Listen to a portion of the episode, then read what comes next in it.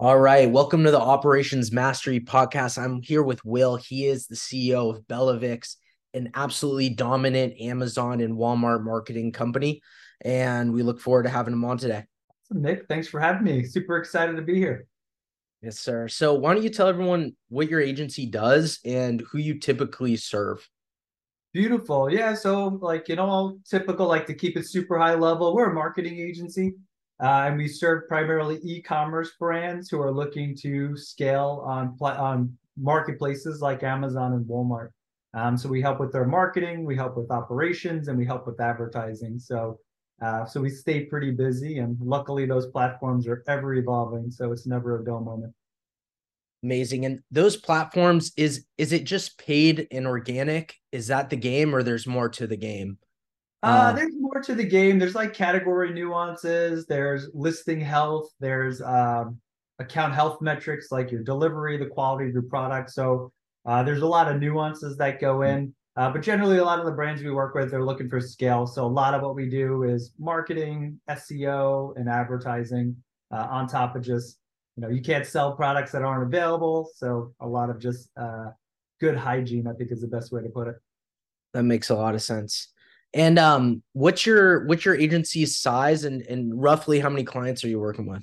Beautiful. Yeah, we're not a huge agency. We're about 25 employees. We manage anywhere between 25 and 30 accounts. Um, so pretty healthy size for for our current operations.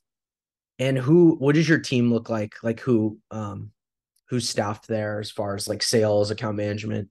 Oh yeah, great question. So uh, obviously we're not we're not huge. So the owners, myself, my co-founder are still somewhat involved. We're just less involved on accounts. So we'll handle like me personally, I handle sales and marketing. Uh, we have two directors, a director of operations, a director of advertising. God bless you. And uh, a director of client services. And a lot of what we focus on is like premium customer service because like a big differentiator is your ability to keep customers happy. Uh, and then we have, you know, we have some supplement bookkeepers, admin, so on and so forth. And my co-founder manages a lot of the uh, HR and the finances. So all together, we have like five pillars. It's um, sales and marketing kind of grouped together, and then operations under one umbrella. But operations for us is operations. That's your uh, administrative and um, demand forecasting, like that side. Then we have advertising as another pillar and then we have our human resources and um, and accounting and finance. So those are kind of our five pillars for where we're at now, based on the size of our, our business. And so you said you don't work too closely with accounts yourself. What what what are you focused on? Yeah, primarily sales and marketing. So I'm, you know, I, I hired a salesperson uh, a little while ago. She was a, a consultant, and she's like, "You're a content marketing agency," and she was 100% right. At this point, we have over 300 uh, blog articles on all things Amazon and Walmart. Uh, we do email marketing. Uh, I do a lot of thought leadership. Uh, the last year and a half, it's been heavily focused on LinkedIn, uh, but I have been doing like guest podcasts, and we started our own podcast selling on Giants. So it's been a lot of just content generation, getting the word out there.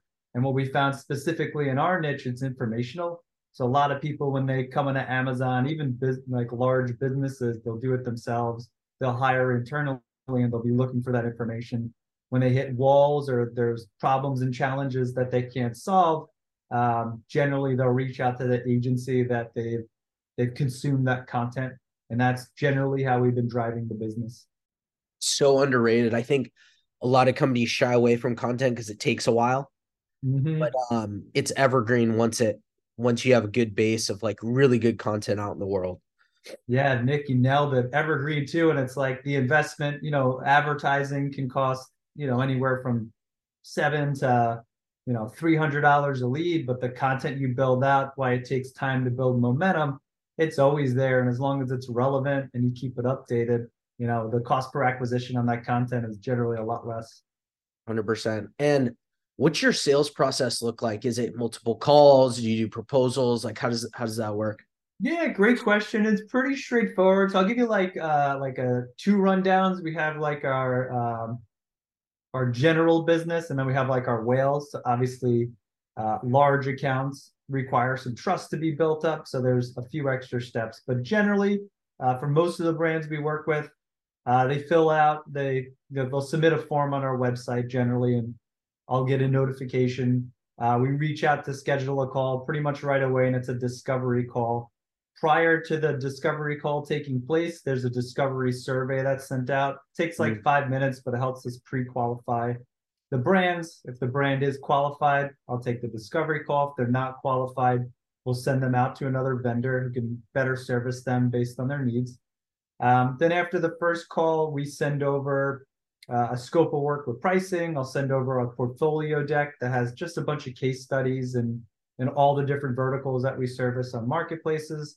Um, and then I'll send over uh, oh a deck I run through on our sales call. So on the initial sales call, it's like who we are, the services we deliver. There's a nice little case study at the end, and then I'm able to field questions as we go. Luckily, the discovery survey kind of helps that, so I'll know like what talking points I want to hit during the sales process. That's gonna be the most meaningful and impactful to the the prospect that we're talking with. Uh, and that pretty much is it. I'll do a three or four email sequence if they're interested in working together. Uh, if they are, they'll say, hey, you know, let's rock and roll. I'll send over a contract and then I turn it over to the operations team. Uh, for larger brands, we'll do uh, what we call a review. Uh, we generally don't like doing free audits, so we don't call it that. We do paid audits. Uh, but for certain brands that it makes sense, we'll do a free account review. Uh, and then it's just an extra step. So after the initial sales call and we kind of do our song and dance, they'll send me access to their account. My team will do a light review. The light review is a Google Doc, and it should take my team less than two hours uh, to complete. And that includes an operation and an advertising person. That's delivered to me because it's an audit and not a sorry a review and not an audit.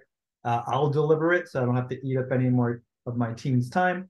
And um, and then from there, the process is the same. I'll send over that review. I'll set I'll, and I'll do like a three email sequence.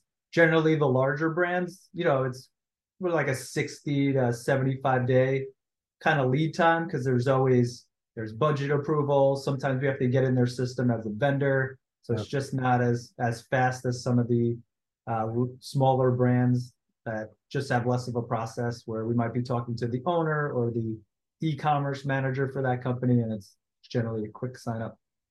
Yeah um, you know, there's two things there that I think are unique. I like the qualifying survey that you send out, um, so that the discovery call isn't a bunch of basic question asking. You kind of already know a lot about the brand. Um, in addition to qualifying them, because I'm sure it helps with the actual discovery and finding out what's wrong with their accounts, etc. So um, I like that. I like that you charge for reviews so that they, you know, they take it more seriously in a sense and your team does. Um, so I think those are both creative ways uh, to run Thanks. sales. I appreciate it. And I will say for the discovery survey, I'd say about like 60 to 65% of people actually fill it out. Mm. And the uh, the form on our website, if you guys check out bellavix.com, uh, at the minimum, I get their website, I get their Amazon listing, and I get and ideally their monthly revenue because I know you know, give or take, I need to come in at around 10% or less of that revenue. Um, so I'm able to qualify them pretty quickly uh, off the bat. So that's been super helpful for us just to, you know, the owners doing the calls. So just not to waste a tremendous amount of my time uh, and their time as well. So it's, it's mutually beneficial. Smart. Amazing. And when your team works with these brands, they're so big. I'm sure there's a ton of custom work and nuance with each account, but is there like a standard process you guys execute when onboarding um, clients or even the first one, two, three months of working with them? Absolutely. Yeah. So we have a pretty tight outline for the first six months. So generally, because you know, I wish our our services were more like, you know, this is what you get, but there's just so many nuances to the platform and it's evolving too. So at the end of the day, like our mission is to grow brands on marketplaces. So we have to be kind of adaptable to what goes on. So we do carefully monitor the hours we put into accounts, and it, that has a lot to do uh, with our pricing model. Uh, but in terms of operations, yeah, like so standard, I'll just kind of speak in generality. But a lot of this is subject to change if a client, you know, is coming to us with a suspended account or they're coming to us with different priorities than what we would typically consider priorities. So uh, somebody signs a contract within the first five to seven business days Um, I'm turning it over to my client service director, and they're going to line up a, a kickoff call uh, with the team. Generally, depending on the size of the business, the team is typically four people. So it's a, a strategist, a specialist, an ad manager, and an ad specialist. And that that pot of people will they'll manage you know X number of accounts. Uh, we consider ourselves a premium service, so we generally you know our teams aren't managing any more than like five to seven accounts, depending on how many SKUs are in the catalog. Uh, but I know other brands do it do it differently. So like whatever methodology works for you, uh, great. So we have the kickoff call, which um, is just an introduction. And what we're doing there is we're having them fill out a, a brand survey, so we get to know the brand and kind of how they work functionally. Uh, we get connected to the account. We have a software stack, so they're connecting, you know, all of our back end software to make sure that uh, that we're good to go. Uh, and then it's introductions like who's your team and uh, right now it's getting comfortable. So it's like it's a lot of communications. We do a joint Slack channel, so we'll add them to Slack. So we can start the communication process and also understand who are the key stakeholders on their side. Mm-hmm. Ideally, in most situations, it's no more than two people because um, generally more chefs in the kitchen tend to spoil the uh, the broth or the stew. Um, and then uh, like three to four business days later, we have a production call. So by the production call, they should have filled out the brand survey. We should be connected with all our software. We should have access to the account and brand registry. And then the production call is an opportunity for anything that they weren't able to connect. My team can connect with them and just do a screen share and say, okay, hit this, touch that, do that, we're good to go. And they're also giving us their um, their master sheet. So we have like a format that we need all the product information in, uh, any digital assets. So it's a lot of data gathering. Uh, then after that, the team will do normal maintenance, like we have our processes. So the first thing they're going to do, you know, what's the account health? What's the listing quality? What state is the advertising in? What marketing initiatives have taken place? And we're we're doing a lot of analysis, but we're kicking on things that are like low hanging fruit. They're not email marketing. Manage your customer experience. We'll like kick that on. Uh, advertising is like a rolling process. So we start our bid optimization, keyword harvesting, pretty much right away. And then in tandem, the, the team is doing keyword research uh, and they're putting together, you know, kind of like what listings need to take place. And then we we took Gino Wickman traction. He's the like the entrepreneur operating system. We've yep. taken that concept and applied it to the accounts that we work on. Um, so what we ended up doing is taking that concept of quarterly rocks and kind of applying it to the brands we work with. So a lot of times they'll come in with some type of sales goal. I feel like 99% of the time they want to grow and they want some type of sales. So, you know, it may be like, what's 20% year over year growth look like? And we'll reverse engineer that into like 90 day achievable goals. So within the first 60 days, because we have to do an analysis, we have to see if we gel well with the team and that we're getting all that information. By day 60, we're delivering this essentially strategic guideline of this is exactly what we're going to do. This is the blueprint. This is the investment. These are the KPIs. And we get buy in. So the whole time they're telling us this is what they want. This is the roadmap to get there. And then every 90 days after that, we just reflect did they go well? Why or why not? What could we do better? And then we kind of learning opportunities and move on. And what I found is outside of running this agency, I've been a part of agencies for over 10 years. And what I found is like people leave agencies due to complacency, mismanage expectations, or just not clear alignment in KPIs. So these these rocks, we just call them quarterly reports, is an opportunity for us to get ahead of that, show that we're really proactive. Well, like I said, it works really well for us because we're a premium service. Um, so we, you know, we're not the cheapest out there. So generally, these brands uh, see the value and they understand what they're getting, um, and that's really important too. If I was running something that uh, maybe was more standardized and came in at a lower price point, you know, we probably wouldn't be doing all these extra steps. But this is what we found has worked really well for us. Yeah, I, I really like the idea of rocks. I haven't read or followed the EOS system, but um I do know that a lot of churn usually occurs right off the bat with a new agency. And so I imagine that first 90 days, especially if you're able to produce results and then proving it to the agency or the stakeholders with that formal report is the kind of the key to getting getting them to the next three months. I don't know how you structure your contracts, but I think that that's really smart. Amazing. And then this is kind of a, a separate question on operations, but my my girlfriend actually works for Mattel, and I know one of their Cool. um like a small they, she works for a brand under there, but I know that one question is always like, does Amazon take away from the core businesses e-commerce Mhm. sales? Do you find that to ever be a narrative or or not really? all the time. no surprise. A lot of people are, are scared and are threatened by Amazon. At the end of the day, what we preach and what we find is true is that Amazon is just part of the user journey.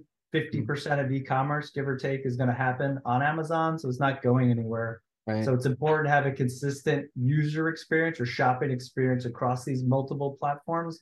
And then you'll see things like third-party sellers stealing your listings, uh, poor customer experience, fraud, fake counterfeit hmm. products, or products, especially in the supplement and beauty category, where people can get, you know, really sick from ingesting or topical type hmm. products. So it's really important to control your brand narrative and Yeah. know that your customers, whether you like it or not, they're going to check on your website and they're going to go right to Amazon. They're going to read the reviews and they're going to see if they can get in two days as opposed to five to seven days.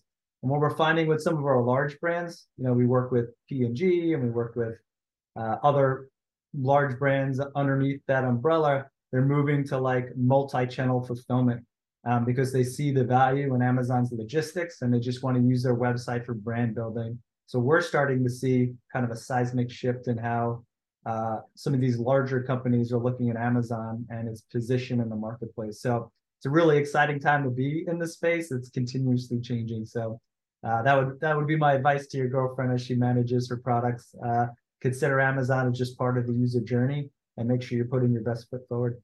Yeah. Amazing. Well, that's all my questions here. Um, where can people find your website? Awesome. Yeah. Bellavix.com, uh, B E L L A, V is in Victor, I X.com. Uh, and feel free to check me out on LinkedIn, Will Haire, like on your head with an E. I post tons of stuff every day, and I have a great newsletter that updates sellers on the latest news and trends around marketplaces. Amazing. Well, appreciate your time. This has been really valuable for uh, some of the agencies in our audience and others, especially in e-commerce. So appreciate that. Awesome. Nick, thanks so much for having me. This was a lot of fun. Yes, sir.